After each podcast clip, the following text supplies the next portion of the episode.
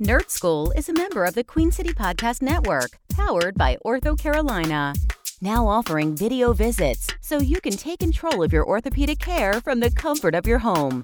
Schedule online at orthocarolina.com. Ortho Carolina, you improve. Hey, fellows. It's the first snap of another season. Nerd roll. Oh, my glasses are broken. Surprise me. My pocket is protected. Surprise me. I'm a super nerd. Surprise me. Excelsior! I am a super nerd. The Nerd School Podcast. Starring Andy. I am a former entertainment journalist. The Star-Spangled Man with a plan. TBJ. You're welcome. Congratulations. You did dirt. Ta-da. I got no shame. I am what I like to call a surprise nerd. Art Star. I am not an incel.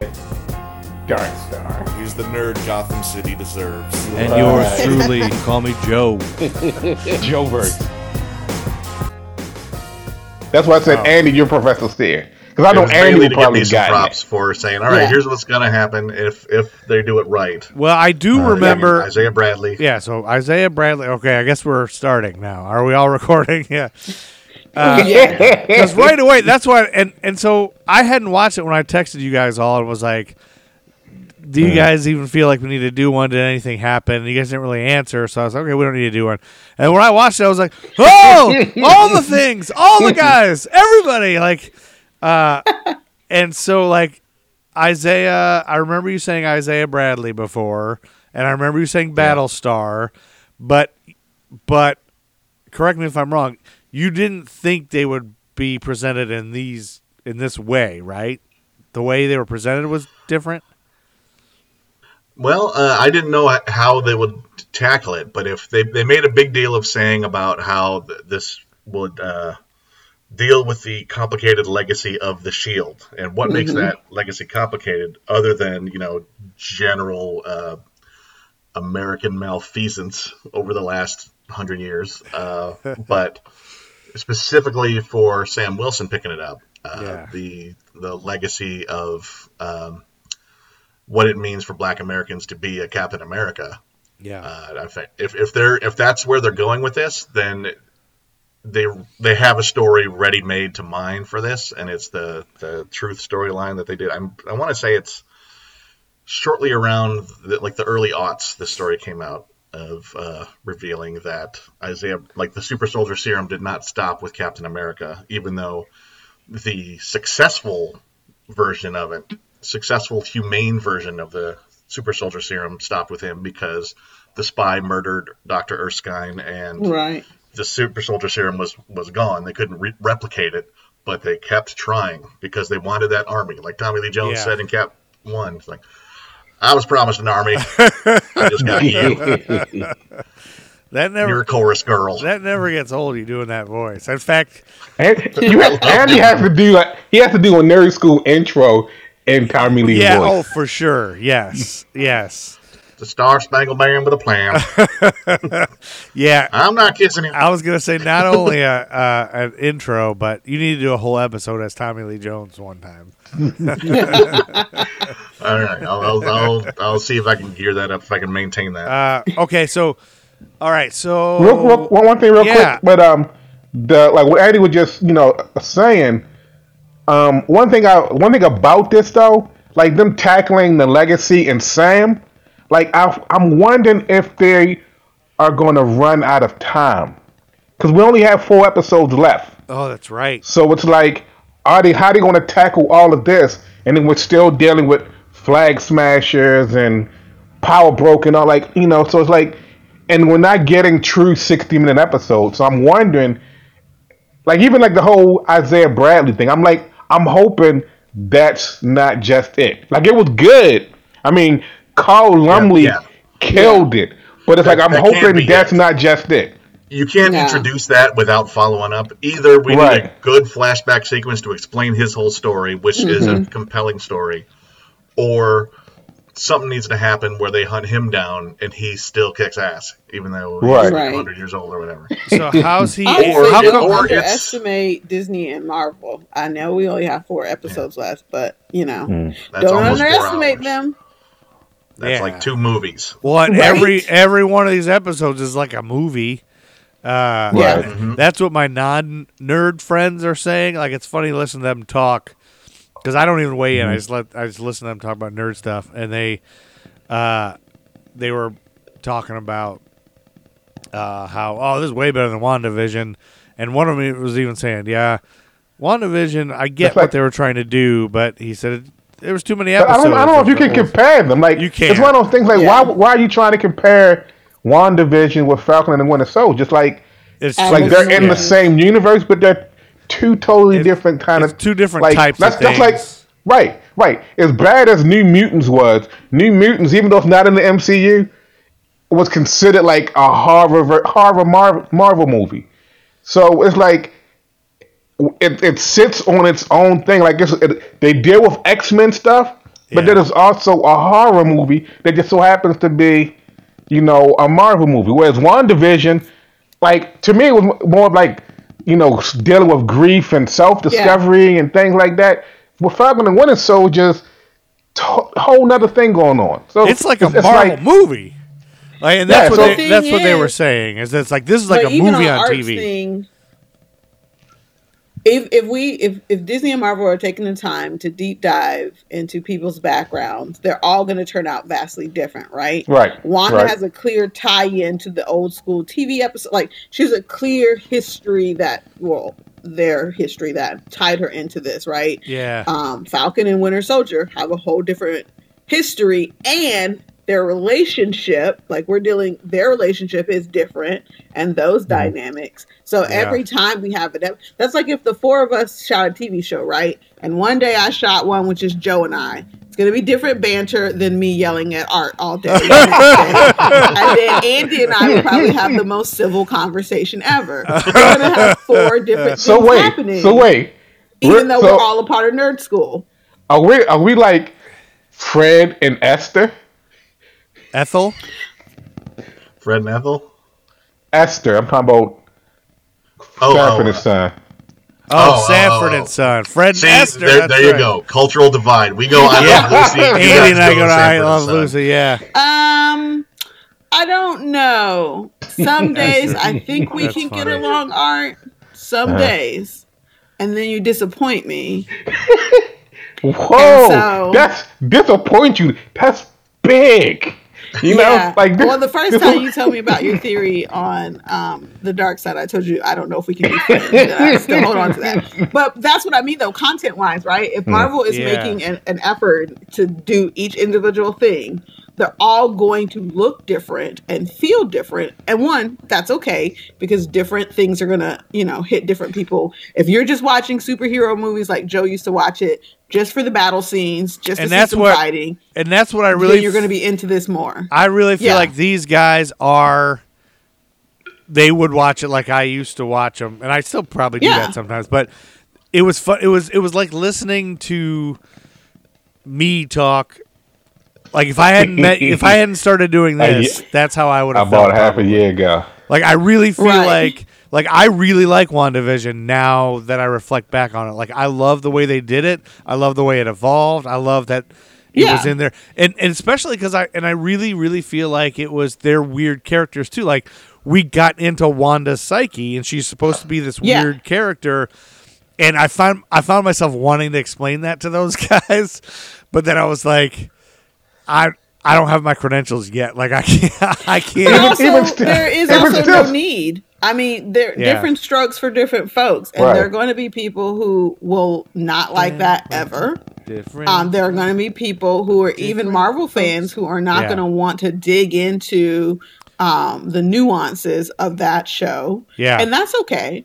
Like, I don't ever walk around.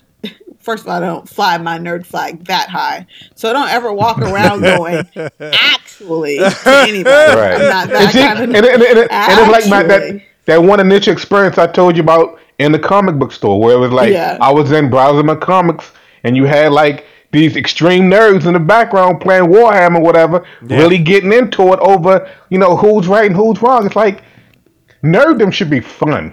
It shouldn't be where like, you don't get it. You got to watch it from this standpoint. Like, no, I mean, if someone watches something and they don't get what's going on, but they like watching it, so be it. Yeah, they don't have to come away with a saying like of nerd maturity, I would say. If you can resist the temptation to actually the shit out of somebody. Right. But I do think you've passed I will say a certain level of nerd. You just sit back and smirk and be like, yeah.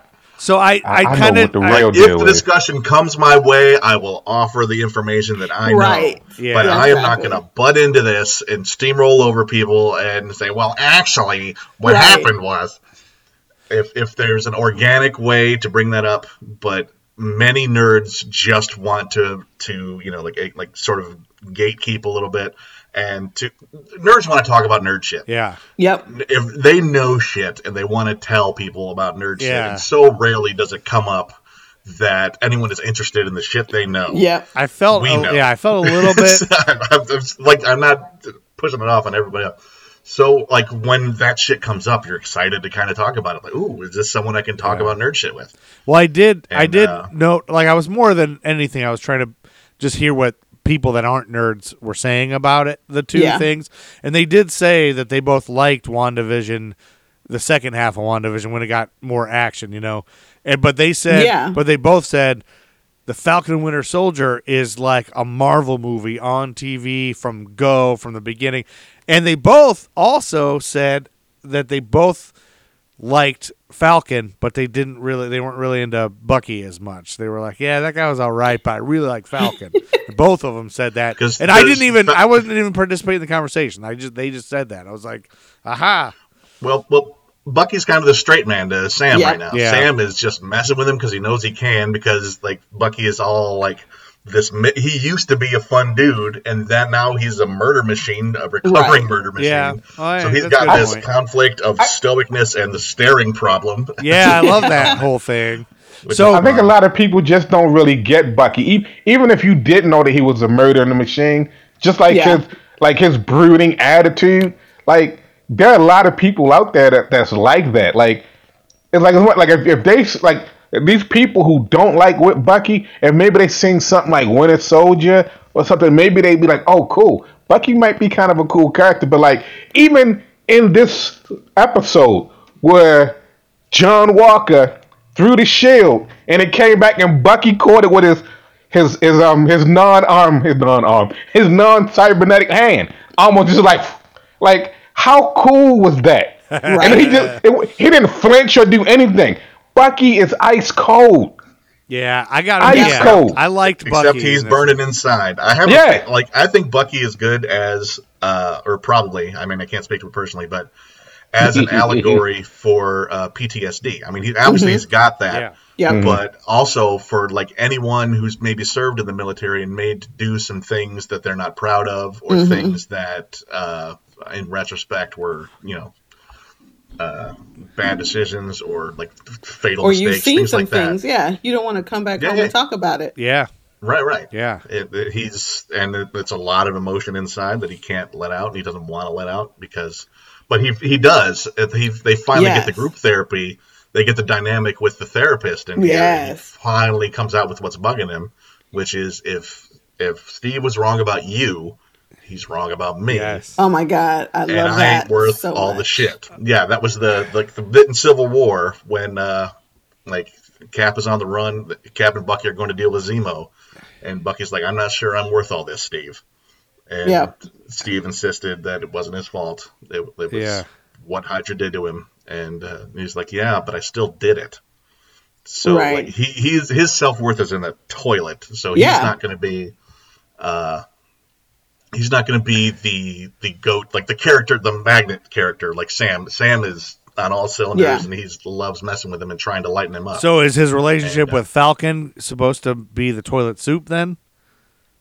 To help him make soup out of the toilet. Because he's in the toilet. I just had to go back to the toilet soup thing. So we've got 3 episodes where we've talked about toilet soup. No, it's okay. So real quick. So I went back and watched the end of the first episode again, the second half, because we talked about last time how I sort of, I didn't follow the story. Apparently, I was like mind wandering or whatever. And I think you weren't caring about Bucky. Well, I think so these guys did too. Like I went in like not wanting to care about Bucky. I wanted Falcon and Bucky. Who cares? And so I missed the whole storyline. So I watched it again. I was like, oh, I see now. Like I missed that.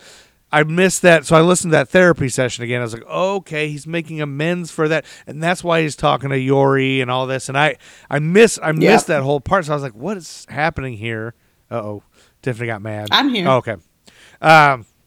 So now I got it again. And I really think, I bet a lot of people missed that. I mean, if you didn't really pay attention as well, if you were just watching for explosions, you might have missed that whole story, which might be why you didn't like the Bucky part. So I watched it again and really paid attention to Bucky. And I got to say, as much as last time I thought he had a punchable face and I hated him, all this stuff, I'm really like, I changed my mind now. Like, I think Sebastian Stan's a good actor, and the staring. It's funny you say he has a punchable face when there are people out there who want him to play a young Luke Skywalker.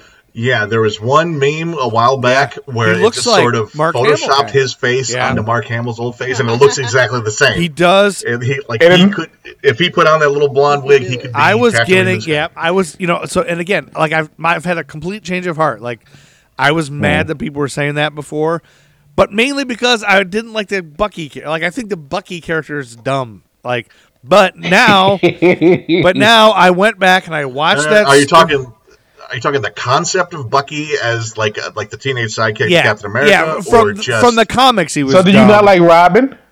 No, I don't like Robin. I hated Robin. Like it seems weird that you have a child sidekicks. It seems pedophilic. I guess I'm worried. It seems like that makes sense. Maybe it's not.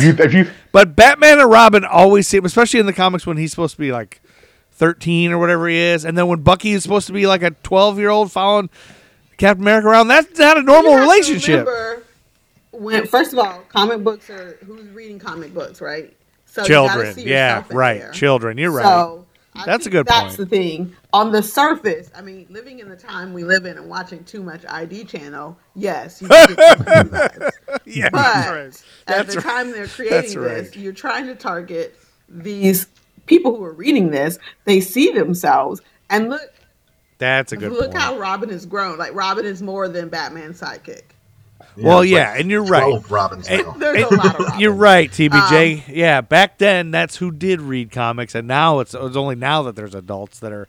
That's a good point. But then it's also Robin, like, Batman, for the most part, has always been kind of sort of a mentor to Robin. So so it's almost like Big Brother, Big... Is the war. Father now, but like the other Robin, pretty much he was like mentoring them or like trying to take troubled kids, you know, and making them better. So it's not necessarily, and I guess a lot of people also, especially maybe you, Joe, you're just so used to the '66 Batman, and then the fact that Adam West happened to be Adam West, and then you had Burt Ward. So it came like that could just think about George Clooney and Chris O'Donnell. Like that was like one of the weirdest Batman combos, but they were both about the same age, close to the same age. So you didn't get that pedophilia type feeling watching that, did you? Yeah, that no, way. I don't know. Yeah, I think you you guys got good points. I think there might also be a shred of, you know, being the young. So I grew up being the youngest.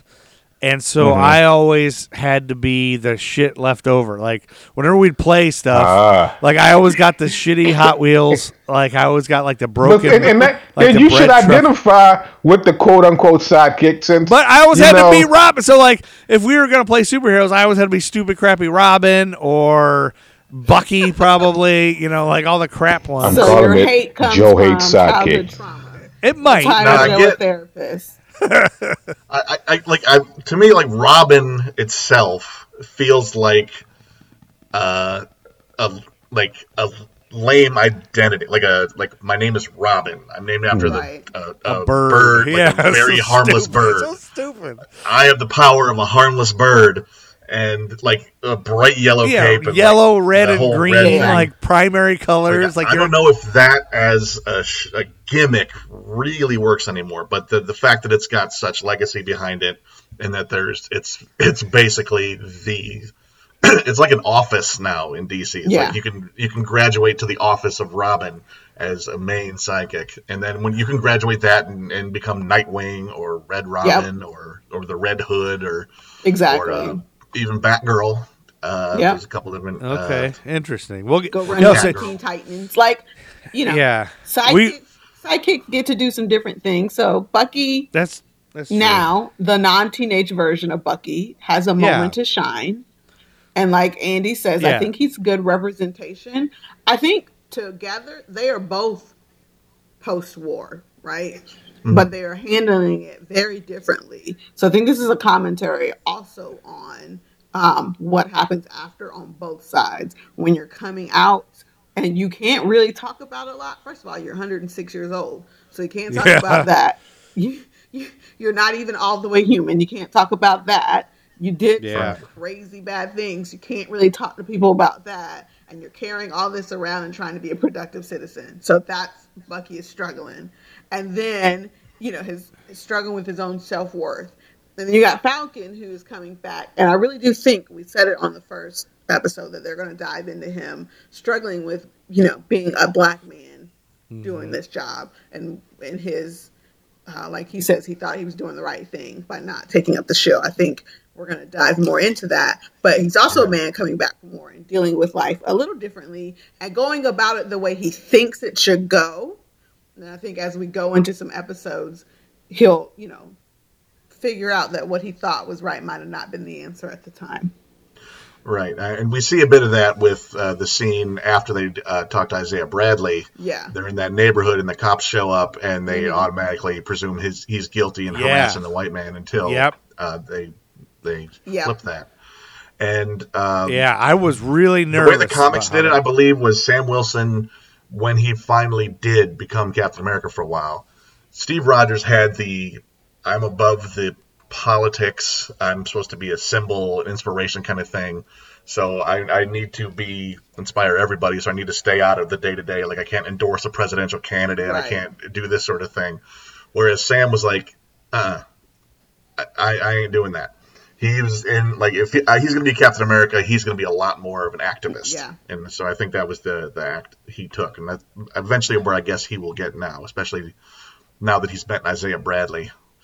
And then we keep having incidents of him having race be an issue in a few circumstances. So I think, and in the time we're in, how can you be silent? Like, how can you take up the shield and not deal with being a black person in America? Okay, so this perfect segue with Isaiah Bradley and Falcon, and I know you hinted at some of this might have been, and maybe you told us all of it, but being a guy who doesn't know any of this, I don't know what I saw exactly. So I looked up Battlestar and I looked up Isaiah Bradley as we were going, but I only saw a little bit. So what's the deal? What's Isaiah Bradley and what do we see? All right, in a nutshell, Isaiah Bradley, I'm not sure how they're going to frame it exactly in the show. Right. But basically, experiments on the super soldier serum continued after Captain America. In the comics, they do this, right? After Steve Rogers. And he never found out about this until, like, after he was unfrozen in the future and whatever. But experiments continued in the Tuskegee experiment style, right? Where they just used black people as guinea pigs and did not particularly care about their well-being, and just tried these new super soldier serums on them. And Isaiah Bradley was one of the only people to survive the experiments. Oh. And, like, so they would send him on these, and this was still during the World War II era. Okay. And so this was happening, I believe, while Steve Rogers was active, but he was never made aware of it because it was a very hush-hush project. And they would send him on secret suicide missions because they didn't care if he lived or died. And so was he mind-controlled type of thing? Or no, I don't think so. I think, like, and he was just going because he's a soldier. It's his job. It's his job. He thinks he's a soldier. Or he is a soldier. If you're a soldier, you're in the service. He is a soldier. He's not thinking. He's not thinking. I mean, he is a soldier, but he's not just a soldier. Like, he knows he's a super soldier, right? Like, he's not like just like 40 guys in fatigues, and he's just one of them. Like, he's, because I looked at the picture of him, I googled him, and he's like dressed like Captain America type of thing, right? Like, he's a superhero. But that was because, like, he was not a superhero. He was not. He was given the super serum, super like strength and abilities, mm-hmm. but he wasn't obviously like, especially because of the time, he wasn't like, here is another Captain America. Right. They mm-hmm. were, because that was not where like, that wasn't a black person's place at that time. Right. So they would just send him into no-win situations, not even really expecting him to live, but he kept living. He kept surviving. There's a comic book. Like, this is in comic books? Like, this is a storyline? Yeah. Okay, sorry. Of course it is. It is a storyline. Yeah. And one of the last things that the last missions he went on, he wasn't sure he was going to come back. And so he stole a Captain America uniform. Oh. He took a Captain America uniform and wore that during his mission. Really? Succeeded in the mission, came back alive, and was thrown in jail for decades for stealing government property. What? Yeah. Now he alludes to going to jail in this episode. Oh, he did. Yeah, yeah. Listening. Yeah, I did mm-hmm. hear that part. That's what he said, and and he didn't explain exactly why he was in prison. Mm-hmm. Yeah, I mean, you can assume any manner of injustice that is commonplace. But I feel we're going to get that story. We're going to get a flashback. So you're going to get a flashback. Yeah, you got to get a flashback then. Because I did hear him say that. You can't introduce that guy without seeing what his full story is. So this either he's going to give the full story, or his grandson is going to give the full story. Yeah, I still think, because when the cops are on the street, the grandson's outside paying very close attention to what's happening. Yeah. My theory is he's going to find Falcon and talk to him, even if his grandfather doesn't. I think he'll be the one that has a conversation. That could be.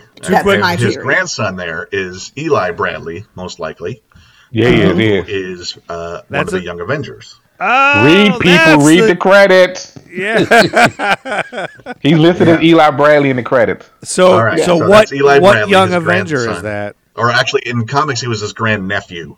Yeah. So, and he had to get powers his own way, which he might still do in this, because the Power Broker has been introduced, and he's a guy who gives people superpowers. So one more time to recap for the idiot: Young Avengers is the same thing that Wanda's kids are, right? That's what they were. Yeah. Young Avengers. There's the original batch of Young Avengers, which came about to sort of inspire. They were inspired by the Avengers and trying to live up to their example, but they were teenagers that no one would let fight. Yeah. Oh, you had Wanda's kids, Wiccan and Speed. You had Hulkling, who was a Skrull, but he was keeping his Skrull part secret. He was green and buff. And I was like, I'm Hulkling. And he could grow wings and stuff. Yeah, he called him Hulkling because that was a tie-in to the Avengers. Yeah. There was Eli Bradley, the Patriot, who basically mm-hmm. had a version of a Captain America kind of outfit. The Patriot is his name? He called himself Patriot. Oh, just Patriot. So that's when Patriot. You read that article that mm-hmm. says this introduces that. Yep. This is who they're talking about. That's it. Okay, so that's in addition to Battlestar and Isaiah Bradley. Right. So did nerds watch this episode just with like total overload of stuff? Like, kind of like we did some of the WandaVision. Like, were you guys like, oh, these guys? I would think so. Some. I just kept watching it going, Andy was right. Here you go. Right. When Battlestar said his name, I was like, fucking Andy. I think Andy has an in with someone with Marvel. He knows too much. Script? I mean, if they're doing the John Walker storyline, I'd research the John Walker. This is from the 80s, this storyline with John mm-hmm. Walker and his the sidekick, sort of his sidekick. This one's from the 80s. What, before we jump into this, was the Isaiah Bradley one that you were talking about, was that from the 80s or was that the 40s? No, I believe that was introduced in the early aughts. Oh, the early 2000s. Yeah, it's like a 5 issue, and it's funny because after we watched the first one, I did a little digging around, and I totally forgot that I've read this series. Like, I don't want to say it was unforgettable, but when I seen like the cover to the first issue, I was like, oh, I read this book a few years ago. I saw this. Now I remember. Brain is hurt. I mean, I'd like to revisit it. I remembered, I was interested in the idea, but I really didn't like the art in the book. But I might have been in a I think the art kind of was supposed to. Place. It kind of had like this 70s vibe, like especially like the first cover. It, to me, it just felt like Ernie Barnes kind of artist, 70s vibe. So I was Was it drawn by that guy that Andy hates? What's that? No, it was not. Rob Liefeld. Yeah. Damn, I wish I could remember that name. Wait a minute. So my brain hurts now. Does not enjoy him. So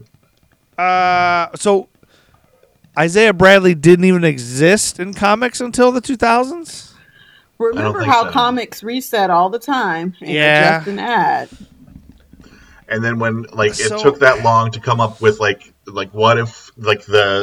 feels like an absolutely like a natural evolution of story. Like, what if they had super soldier serum for real? If we had this thing, this scientific development in the 40s, and you wanted more of it, and you couldn't get any more of it, what would people have done then? Yeah, what would the government have done then? We have that example with the Tuskegee experiment, looking for a syphilis cure or whatever. Yeah, studying the effects of syphilis for decades.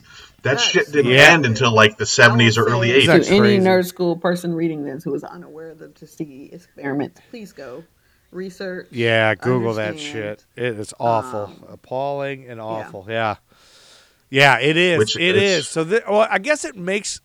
Yeah, it makes more sense because this wouldn't have been written back in the 80s. We didn't talk about this kind of stuff for a long time, but now we're talking about this. But what surprises me, I guess I just, maybe it's a comic bias that I have, but I really don't know. I know nothing about comics really. So especially in my mind, I guess I'm totally wrong about this. So in my mind, I guess before this, comics are all just stuff that were done in the 60s, 70s, 80s, and then in my mind, since then, everybody just modernized the old shit. I keep forgetting. You think they're just reproducing with modern art. Yeah, it doesn't. Instead of actually coming up and adding it to the storyline. Which is stupid because you guys keep telling me about all these new ones they make and everything. But so, and then I guess part of me thought too that Marvel now, the MCU, surely wouldn't put something in it that's new. No, that's the thing with this. Yeah. With the MCU has the golden opportunity. One of the big white nerd beefs about colorblind casting. White nerd. Why beef. Would you change the ethnicity of this character? Why can't you just create new characters?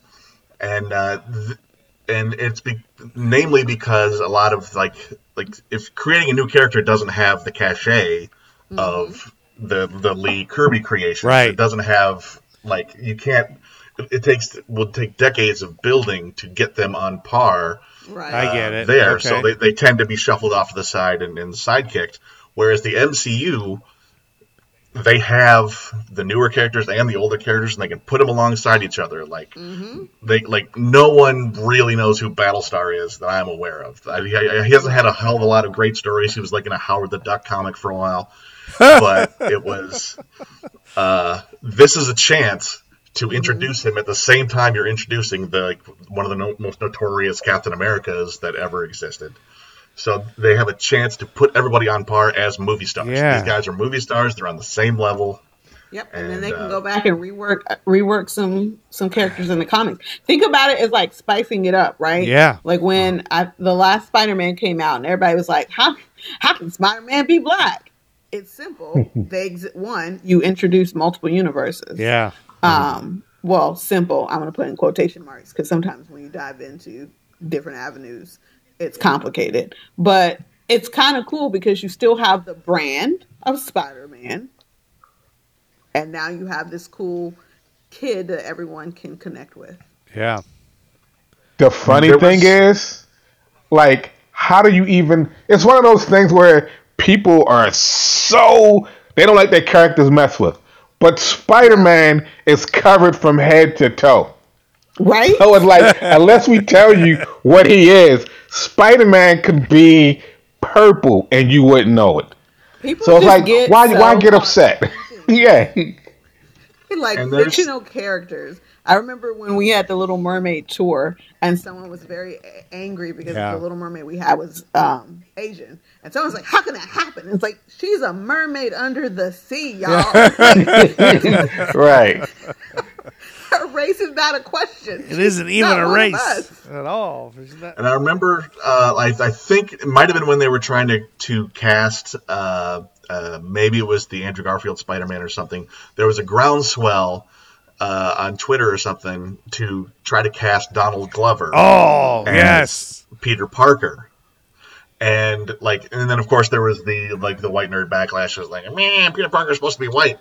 Right. And then the Donald Glover it kind of came out of nowhere. He wasn't really lobbying for that, I don't think. Or he may have made a joke about it. I can't remember exactly how it started. But then he started listening to the backlash and going, all right, so you don't think could be a black nerd in Queens that's into photography? Right. You don't think that can exist? What is your problem? What about Spider-Man couldn't be black? That's the whole thing. It's what about him at all is white? Other than the comp, there's nothing he's his name.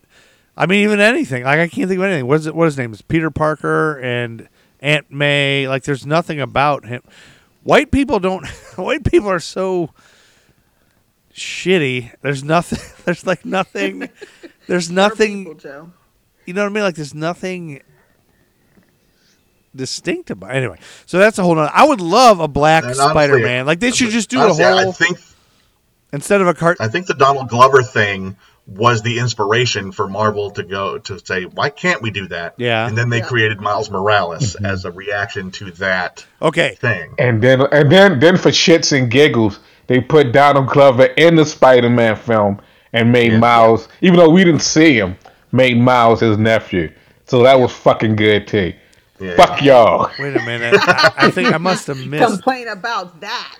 Okay, real quick. You're about to jump into that, this other Captain America guy, which I don't understand, but real quick, you touched real fast on Battlestar. What the hell's Battlestar? Real quick, you said, nobody knows what Battlestar is. So, can you tell us? All right, Battlestar, Lamar Hoskins.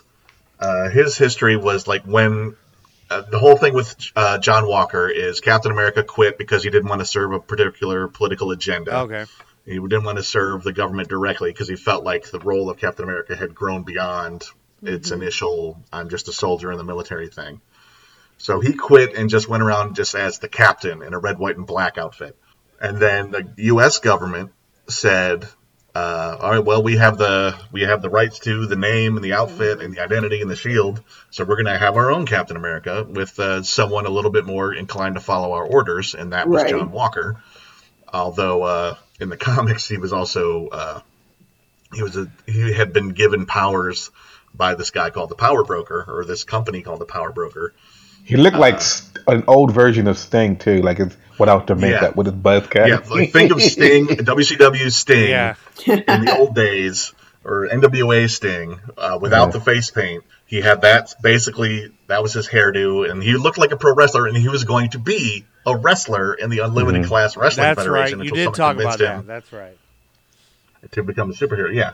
So, when he was just starting, he was trying to discredit Captain America. He was not a big fan of how Steve Rogers was handling shit.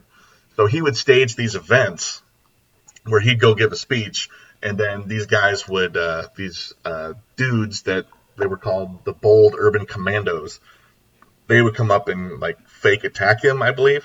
Mm-hmm. Bold Urban Commandos, BUC, Buckies. They called them Buckies. They would do a stage attack, and they'd have a big stage fight where he would look cool. He was the Super Patriot.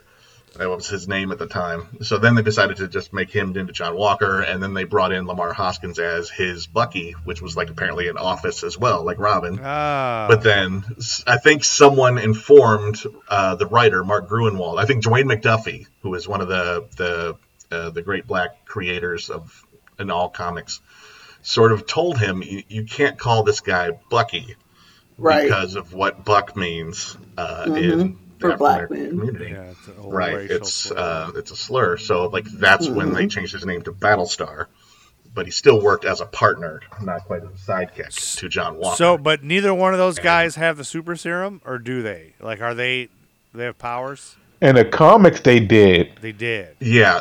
Well, John Walker had the powers from the Power Broker. Yeah, right. Which I think we'll learn more about in future episodes of this series. I would guess Hoskins did too. I'm not sure. Yeah, he did. He did. They both did. They both had it. And then there've also been some rumblings on whether or not they too now have super soldier serum in them.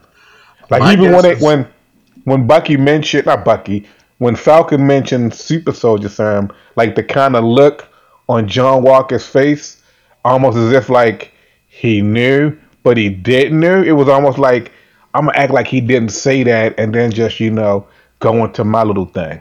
You know what I'm saying? My guess is gonna be that he's gonna be so he's gonna get so frustrated at being iced out by Sam and Bucky that like he'll become so obsessed with living up to Captain America that he is going to get those powers, and then it's going to drive him even further off the wall, and it's going to become a guy they have to fight. Yeah, see, I read that combo art as, oh, you do say, do you? Like, right. Ooh, I need to go find this thing. Say what? Where at? That's what I read the combo as. Is it possible? Like, can I go get some? Yeah, I just started getting his ass kicked by these Flag Smashers who have it, who are all juiced up on it. Like, where can I get me some of that? I just started trying to get into The Boys. So as I'm watching this, Homelander, I'm like, Homelander kind of reminds me of this U.S. agent, this Captain America. And when I say kind of reminds me, I'll be like, Homelander, from what I've seen so far, is an extreme dick. And like this dude... He comes off kind of arrogant and pompous, but then also like, he's so patriotic or whatever. But like even when he gave his Good Morning America speech, I'm like, this dude, he has dick written all over his face.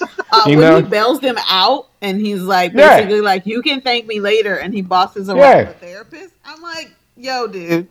I'm just waiting for him to just pop his collar and put his head visor on. But he totally thinks he's being like a magnanimous dude the entire time. He's very convinced. Oh, I'm doing nice by these guys. These guys are nice. All I got to do is show them a little respect for who they are, and they'll fall right in line. And then they don't. We get that last hard ass moment of him just like, stay out of my way. Right. Like, oh, here's the guy. This is what this guy is. But this truck, this fight scene on the trucks, I thought revealed that every one of those people in that fight had the super serum.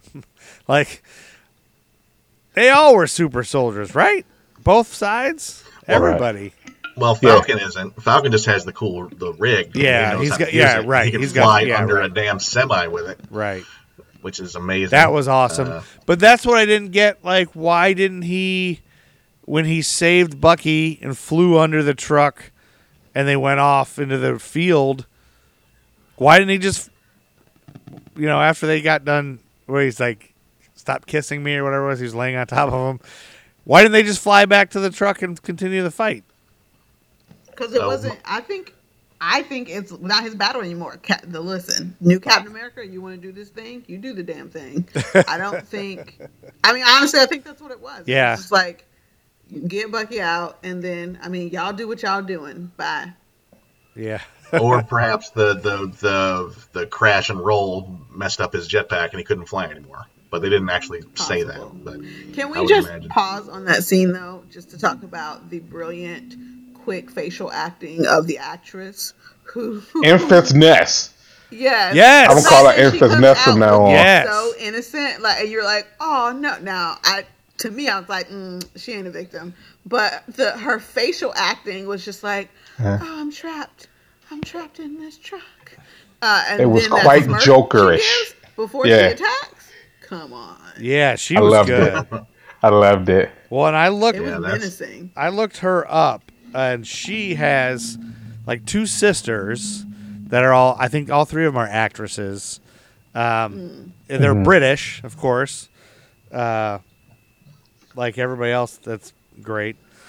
But she was from. I knew her from something, Art, and I was like, I feel like she was in Star Wars or something, and she was in that movie Solo, which is also the big reveal with that is she's this badass sort of villain, and you don't know it's a woman, and it's just this badass. Was it Infest Nest? Infest Nest. Infest. Infest Nest. Yeah, there's a spoiler. I know what's going to happen in Solo now. I still haven't seen it. Sorry. Oh, you're spoiling a movie for Andy. You know what? It's not really a spoiler. You've had plenty of time to watch that. Yeah, but it's also I don't necessarily think it's a spoiler because Joe totally said it wrong, so it's not really a spoiler. He didn't say it wrong, but that's true. He got the gist of it. Joe says about a movie. And the gist of it wasn't what Joe said. So but I remember you watch it. There was a big reveal that it was a woman, and then it was a big reveal, but it wasn't the way that Joe said it. I mean, it was, but it wasn't. But that's all I'm saying. She was a good actress, though, and she's very young. But so I can't remember. I had a point. I thought, her facial acting was great. But I was so mad at that scene because he runs up to that truck. And the other truck's right behind him. Like, no one did anything. They see you. Like, the driver of that truck isn't going to say anything or just crash into it or like do anything. Right. So annoying. Well, maybe it looked like it was a trap almost. So maybe they knew they were there. Maybe they knew they had some. Well, totally. Because she did when she came out. She smiled at them, so they knew they was coming. They must have, because those other guys were already on top of the other semi, ready to fight. Like, why are those guys on top of that semi right now? Like, we kind of, if you pay attention to the other scene, when they find them, they know they're there before they pull up. So they're not, for lack of better words, flying blind, right? They're on the run. They know they're on the run. We see when she takes off in the helicopter when they delay. The other dude delays them. So they have a way of knowing if they're being followed or people are onto them. I guess. Mm-hmm. And which begs the question, how do they know? Who is informing them? Who is keeping them in the loop? And or who exactly is the power broker? Who's that going to turn out to be? Mm-hmm. Right. And so this is Carly Morgan. This is the female version of that guy you said before, right? Of the Flag Smasher was the original guy. It was Carl something, Morgan, I believe. And so they made this. He used to look like, you remember Space Ghost? Yeah. That's what Flag Smasher looked like. Black and white. He had a black and white costume. White outfit. Yeah. But he carried this big mace, this big spiked mace, and he was really big on terrorism and whatnot, and his group was called Ultimatum, which was you talked about that. I said this before, but I hated that. Yeah, I know. That was so dumb. So, but they've made this lady. I mean, they've made this character a female, right? Not this isn't like his daughter or mother or sister. Or anything. But I'm still suspecting that it might turn out to be an alias for somebody else. Like she might be revealed to be something. Or it could be a daughter. I mean, there are plenty of people who name their kids after them. I'm a junior.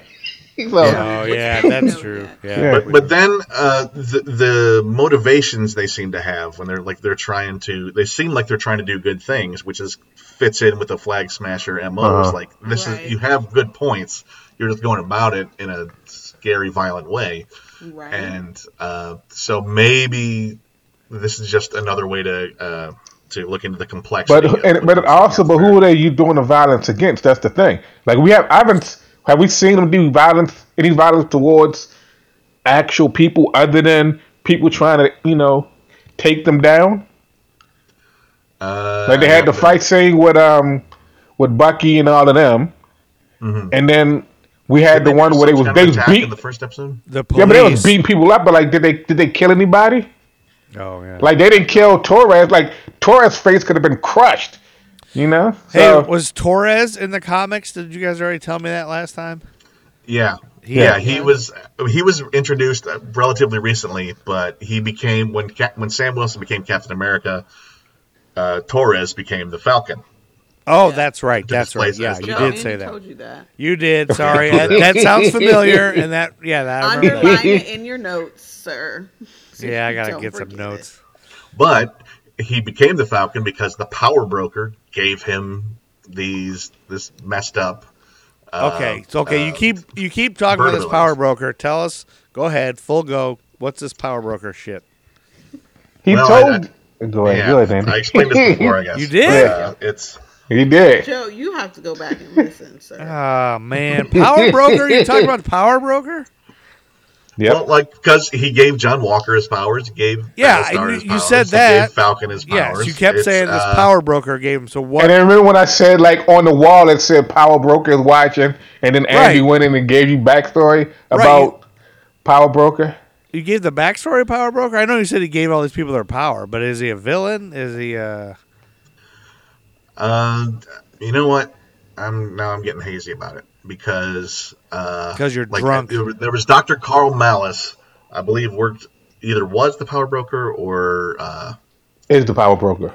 But that character name at least was in the Netflix Jessica Jones series as the person who created Jessica Jones and gave her power. Remember that part, Andy? That's right. That's what you got to, and I was like, okay, shut up. Let's get back to the thing. Because when you got into Jessica Jones, I was like, all right, it's too many different things. Carl Malice, I do have a Google search on this guy. He's a fictional mad scientist and criminal appearing in... Oh, he's the Power Broker? Yeah, but then he may have started a company called Power Broker, so it might be more than one thing. It might be an organization. And it might be someone else entirely. They might sense Malice was used in that. The series does with it, right? Right.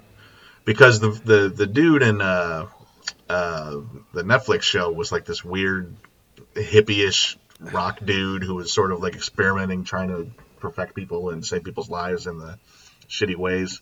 So I have a feeling they're going to go in a completely different direction with this, and perhaps... Because according to Wikipedia, he's...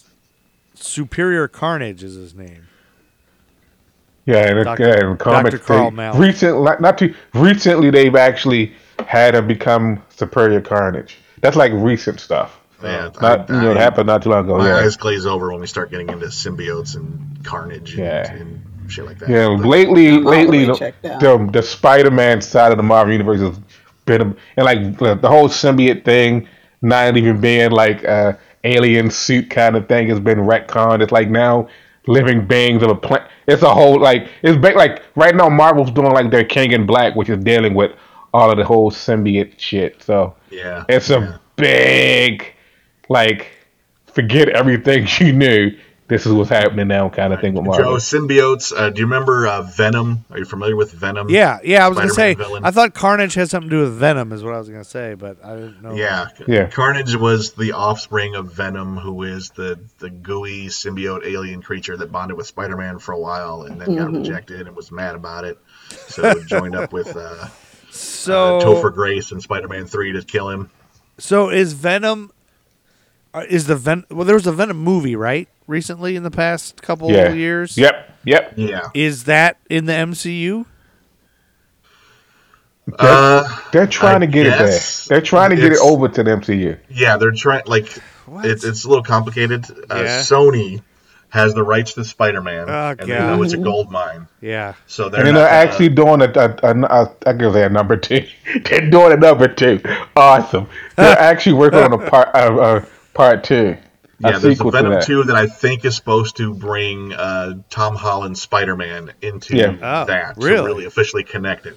They Sony has made a deal with Marvel to let them use Spider-Man in their movies, but they still get to control and get profits from any solo Spider-Man movies. They still are his main parents. Wow. He's got like his main parents and then his aunts and uncles he goes with. Okay. To play with. So Sonic's are his parents. And then they say, you can go on vacation with your uncle and your TT. And that's when he goes to the adventure. And then he has to come home to his parents when he wants to make a movie about him. Boom. There you go. That's a good way to explain it to an idiot like me. Was Venom good? Did you guys all see it? I liked it. I honestly can't even remember right now. What's his name? It has Tom Hardy plays Eddie Brock in Venom. Yeah. Now, and, isn't Tom Hardy the guy who plays Bane? Yep. Boom. I'm a genius. Yeah, he doesn't do the voice, though. He doesn't talk like the whole time. Yeah. But I honestly am having trouble remembering. I saw it, but it was Venom. And it was like, he turns into a big toothy monster that eats people's brains sometimes. I thought you loved Venom. And it is weird because they do like this whole like, you know how like how Hulk talks to people or whatever when at his voice, like when Venom talks to Eddie, it's almost I feel like it's like Hulkish just the way he talks, and he like pretty much tell him like no more eating people and shit like that, and he's like. Like I guess at some point in time I don't want to spoil it for you, but they kind of like learn to work together where it's like he's helping him, and then other symbiotes come. So it's different. It's like it's a superhero movie, but the way that it plays out, it doesn't come off as superheroish. It's an anti-hero movie. Yeah, but when I say superheroish, I mean it's like you have like him doing certain things, but matter of fact, it's almost like watching, you know, Ed Norton's Hulk maybe a little bit. And like you have fight scenes, but it's almost it's more supernatural than superhero to me, if that makes any sense. All right, yeah, like you're like watching it. If you didn't know who Venom was. You think it was like this supernatural action movie where this guy gets this thing and he go around helping people, but it's also fighting him and he's trying not to kill people. Right. You know what I'm saying? So it doesn't come off like a superhero. All right. Because I don't even think, if I remember, I don't even think he has like the spider on his chest. No. Because he doesn't have a reason to, because he doesn't have the history of Peter Parker. Mm-hmm. So he's just a big black goo monster that has a vaguely Spider-Man-ish looking monster face. Right. And I mean, I liked the black costume Spider-Man back in the day. I thought it was a really cool Spider-Man look. But when it became a weird goo monster that slobbered with his big tongue on all the time, and that was everything in the 90s. Everything had to have a weird, demonic, grinning slobber monster. Andy, if you read up on King of Black, I've been following it a little bit. All right, we're straying way off the... I was going to say, I love how we were talking about Falcon and Winter Soldier all the way on Venom. And this is why I asked you guys how long we were going to be, because we don't ever just talk about the episode. Yeah, that's what I was like. TBJ wants to stay on point tonight. My hot water heater is leaking, and the maintenance man is coming, so... It's coming late. So we did talk quite a bit about almost everything. Is there anything else you guys wanted to add on this? Because I think you've answered most of my questions.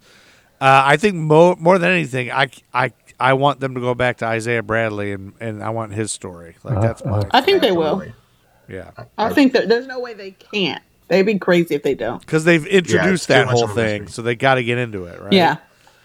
And I think again, whether it's whether they make it his grandson or they make it his grandniece or nephew, I think there's a reason he was out in the yard watching things go down with Falcon and Winter Soldier, and I think he may be the one that brings more of the story forward. I think that's Tiffany's theory. It could be wrong. I don't know anything about these Young Avengers, but I'm excited that they're introducing them to potentially like there might be a Young Avengers movie someday. I would think so. Eventually, that might be maybe the next Avengers movie, because we've got three of them already. Yep. We know the Hawkeye Disney Plus series that's coming is introducing Kate Bishop, so that's four. And we've already got Skrulls, so there could easily be a Hulkling thing. Yeah. And then there's a few other ones. We got Ironheart. Ironheart is coming out, which is America Chavez. I think isn't America Chavez going to be in Doctor Strange 2, I think. Yeah, we got Miss Marvel. Other dimensions. Yeah. So they're definitely doing series coming out. Now, have you guys all read the Young Avengers comics? I've read some of them. Yeah, some of them. I haven't read them all. All right. Anyway. Well, a reminder that I only dig into a few. I'm not like Angie and Art. I don't hang out at a comic book store that much unless there's a special event. Hey, my comic book store right now is in my iPad. Yo, I went. I went to Heroes Ain't Hard to Find. I think once during the pandemic. Yeah. I have not gone in during pandemic, but I went into a random. You guys know Ollie's and Matthews that just has the most random things. It's like Ollie's, the old guys pictured on it. There's I used to love Ollie's comic book shelf. It's like random comic books. Uh-huh. It's like if you have a kid and you want to get them into random stuff, you know, without buying them expensive comic books. But I thought it was pretty cool because it's like when Batman meets Wonder Woman and like all the stuff on the shelf. And it's the most random store. If you've never been in Ollie's, it's like Big Lots but cheaper. Like all the surplus things get shipped to Ollie's. And it's the most random assortment of things. So the fact that I just looked at one aisle and I was like, there sure is a bunch of comic books in this aisle. Yeah, we had a couple of random comic books. Like they don't. We had a couple in Baltimore. Anything, but I think it's pretty cool for like if you love a particular character. Like I almost got the Batman meets Wonder Woman because both faves. If you love a particular character, it's a great thing just to have, just to be like, I have this too.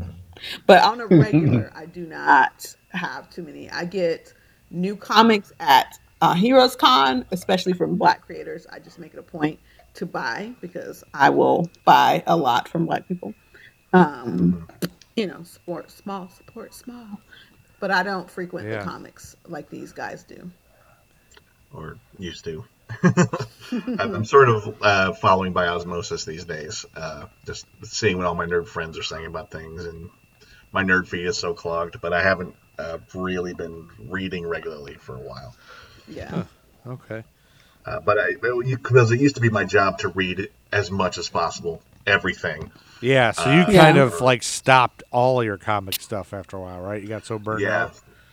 But you still know what's happening. I mean, to Andy's thing, if you're in it, you're not going to not know what's happening. Like if you are in that world or you know people in that world, like there's no way you're going to miss a big thing because someone in your circle had said, "Did you hear?" And you go, "For real?" So you won't miss it. Like it's going to come at you even if you don't read it on a daily. Right. I just might not have like well-informed opinions about it. I'll know the bare bones of what happened, but since I haven't read it, I can't really, mouth off or and see, what I've been doing recently is like things that I'm seeing and hearing about, it makes me want to go back or either go find a certain series and start it. Like I'm reading Powers of X, House of X now because X-Men. I love Jonathan Hickman, but like X-Men is starting to get good again. So it's like now I have to read this so I can get to like Dawn of X and then be kind of caught up. Yeah, and it's like it's one of some nights I go before I go to sleep. I try to read like at least 3 books, but then I'm like, man, and the way I have it, I'm like, okay, it's 300 pages left. I'm like, oh, fuck. So, I'm not going to retain this if I keep reading more. That brings up I have a dumb comic question. I mean, I think it's dumb because I don't know if it's probably not a standard answer. But so with these different, like, I guess, series and everything, like, is there a standard, like, your average series is 6 issues, or is like some are 150 issues, some are 12. Like, is it all over the place? It just depends on what the comic house is doing. Yeah. Yeah, it depends on the plans, the original plans. It depends on how well the books do. Right. Because there's a lot of times they'll try things out as like a limited series if they haven't really, like, if this is a new character or one that hasn't really had their own book before. They go, here's like, we got some guy to write a story that will last 4 to 6 issues, something like that. Mm-hmm. Or if they have a really big idea, we'll make it a 12-issue series and put it out over a year. And if it does well, then we'll just make it go longer and see if the guy who wrote this wants to keep writing it. And if not, we'll get a new creative team. We'll bring them in and keep that story going if it proves popular.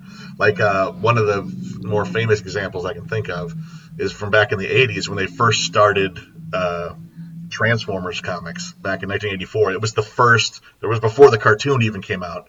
And it was just toys, and this one guy, Bob Budiansky, had to kind of create all of the personalities and everything around all this stuff. So, like, they started a 4-issue limited series, and and then it hit real big, and so it just extended and extended and extended because this was only going to be 4 issues. We didn't think much of it. Yeah, but people are digging it. So here's number 5 in a 4-issue limit. And like when they finally canceled it at issue 80. They kind of paid homage to that by saying this is issue number 80 of a 4-issue limited series, which I thought was so funny. So like, go ahead. There's this thing called WonderCon. I don't know if it's still going on. It might have just ended, but I just watched like Todd McFarlane's virtual panel on it, and he was just talking about like pretty much everything Image Comics is doing, and he was saying like how Image Comics, what they're about to start doing is with their characters, is releasing like they're doing like a whole Spawn universe, where it's like for people who've never read any of their books, don't know anything about their books, they're creating series. So like, let's say someone like you, Joe, who maybe just want to pick up a book, you can start here and not have to go, because Spawn is at like in the 300s. Like you probably don't know who Spawn is, but he's like in the 300s.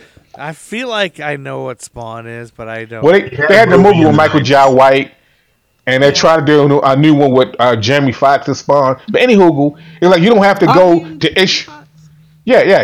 You don't have to do like go start at issue 1 and try to work your way up to issue 300 just to know the characters and all this. Like this book is called, like I said, it's called Spawn Universe, and he was like, it'll sit there and introduce you to the characters that are already there, but then also it'll be like, let's say 10 books might be about Spawn, and then it'll just like stop and just pick up with another character, and Spawn might be just mentioned, but you might not see him again for a while. But it's like a way to just get new comic, especially now in like the pandemic, it's one of the things where like Image is trying to get new comic readers by creating something so like you don't have to sit there and say like, man, what is a starting point for this? Like, where can I just get into something? Like Marvel and DC, they're like their storylines are so good, but it's almost like you have to pick a point and almost try to jump in, and then have to go read something back here because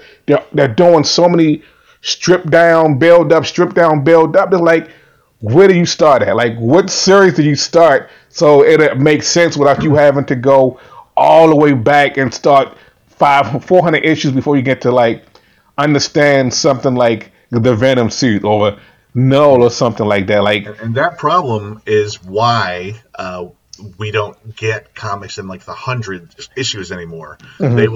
They will take a series, and if it goes long enough, they'll restart it. If they have like a new creative team on it or something, they'll restart it with, it's a new Deadpool number 1. So just so people can see number 1 on the shelf and think, okay, I can jump on here and start reading this. Yeah. Which is, that worked for me one time, like back in the 90s when I was like, all right, I can afford to buy one comic book because I'm in school and I'm broke. Mm-hmm. And I would like to do Spider-Man. However, it was in the middle of the Clone Saga, and there were 16 different Spider-Books all doing crazy. I would get every issue. I didn't care. I didn't care. I was like, I don't know which one to start with here, but here is Spider-Man 2099, which was number 1. It was the only one of that series. It led in. The cover of that book was amazing. Yeah, I was a big fan of that, but it was a different character set in the future, 100 years in the future, and it's. So I can walk in right here and get the whole world right here. Mm-hmm. It happened to start an entire new line of comic books. And I was like, that is great. Here's number 1. I can know what's happening with this. And so they keep trying to do that with all the new stories. But do they generally... So short answer, Joe, is it depends on the series. It depends on how the character is doing, and it depends on what the comic book house wants to do. So there's no standard. They don't always start out with a standard X amount of issues. But, generally, don't most comics, like, don't they try to make each book somewhat standalone like a movie would, even if, like... Or not? No. They're just completely in the middle of a story. I mean, like if you want a lot of standalone stories, you would get maybe some independent books. Like Image Comics does a lot of standalone stories. I would just like Marvel and DC, it's almost like they really immerse you into the world. Mm-hmm. So it's like if you're reading a Moon Knight book, you know something in Moon Knight might be referencing a Daredevil book. Daredevil may bring you to Spider-Man, and then so like everyone, there's like 6 degrees of everyone in Marvel and DC books. Right. So like it's always something. Someone always has their hand in someone else's storyline, to the point where it's like it could be standalone, but then it's also like, oh, wait. Do I not, like, especially for someone like you, Joe? Yeah. You'd be like, wait, so now do I also have to read this book because they make mention of this? And I don't know what the hell they're talking about. Yeah. I mean, if they announce it as a new ongoing series, then that means they're going to keep publishing them until they stop selling well enough to sell. But they'll either announce it as a limited series or an ongoing series. And if a limited series is popular enough, they can bring it back. But an ongoing series is like, we're going to just... We want this to keep going. We want this to have legs, and the creator's on board. So let's do it. Let's hope it sells. I'm gonna time check, y'all. Yep, I think we're good. I think we covered. We got everything. We got you, Tiff. We got you. Listen, Tiffany's over here trying to not flood my house. All right. So the end of this episode, we get we're going to Zemo. Yeah. So right at the end, and I got so excited about that too, because that was another thing you've been saying. I feel like endlessly you're like Baron Zemo this and Zemo that and Zemo. So now we got him, right? Or did we already know we were going to have Zemo? Yeah, so and again, next time around, I will do a deep dive into Zemo's history to sort of explain it to all y'all. Spoiler. See how they change it. Easter egg, 2187, the cage number that he's in, that's also, I guess, a nod to FN 2187, a.k.a. Finn from Star Wars. Really? And it's also... 2187, it was something else. I can't remember right now. But like that 2187 has been used quite a few times. But it's also like, it's like a little nerd shout out to like different, properties like or whatever. Okay. Yeah. Huh. There we go. Look it up. That's 2187, cool. Joe. So you should Google that, Joe. I will. I'm going to Google the hell out of it. And meanwhile, so we got to go so Tiffany can fix her hot water heater and Art can shave his torso. And Andy's going to name. Wait, what? Oh, sorry. Breaking up again. Oh, I said Art's going to shave his torso. You say something about Art. Internet hates you. They can't hear me. I can say whatever I want, and they have no idea. Did you say shout out to Brooklyn? No, I said. I think you just said I can say whatever I want and no one can hear me because he's breaking up. Yes, and I said that Art... You know what's really funny is that it's only breaking up on our end, and then once we played it back, the listen to this podcast, he was so clear. You're gonna hear and we come all off like idiots. Yep, you guys are going to... Listen, people need to know listeners, that he's controlling they can't hear me. Sound. So if we sound weird or like we don't know what we're doing, we can just blame Joe. No, you can't blame all sound problems are always Art Joe's fault. Going to shave his torso. So we're good. It's maybe Andy's going to shave his torso too. Period, they can't hear me. Can't hear him. They have no idea what I'm saying. So I can just say whatever I want about Art and Andy and the Chinese finger trap, whatever they want. Can you hear me now? Did you guys see Bad Trip? Did we what? Did you see Bad Trip with Eric Andre? Wait, what? I can't hear anything you're saying. So, Excelsior, everybody. Guys? Yep, we're out of here. Something? Art Star and Andy and good night. Are going to do the Chinese finger trap scene. Say good night, Gracie. All right, good night, everybody. Good night, Gracie. All right. Nerds roll. Excelsior. Excelsior! Oh, my glasses are broken. My pocket is protected. Okay.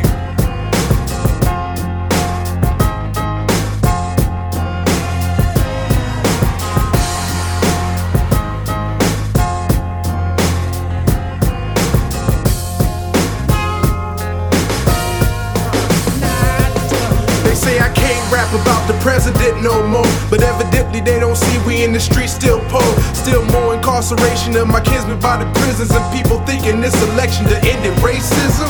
Proud of a pessimism, glad to see Obama, but don't expect me not to speak out when I still see problems. The Nerd School Podcast. Nerd School is a member of the Queen City Podcast Network, powered by Ortho Carolina. Now offering video visits so you can take control of your orthopedic care from the comfort of your home. Schedule online at orthocarolina.com. Ortho Carolina, you improved. And I don't know what the hell they're talking about.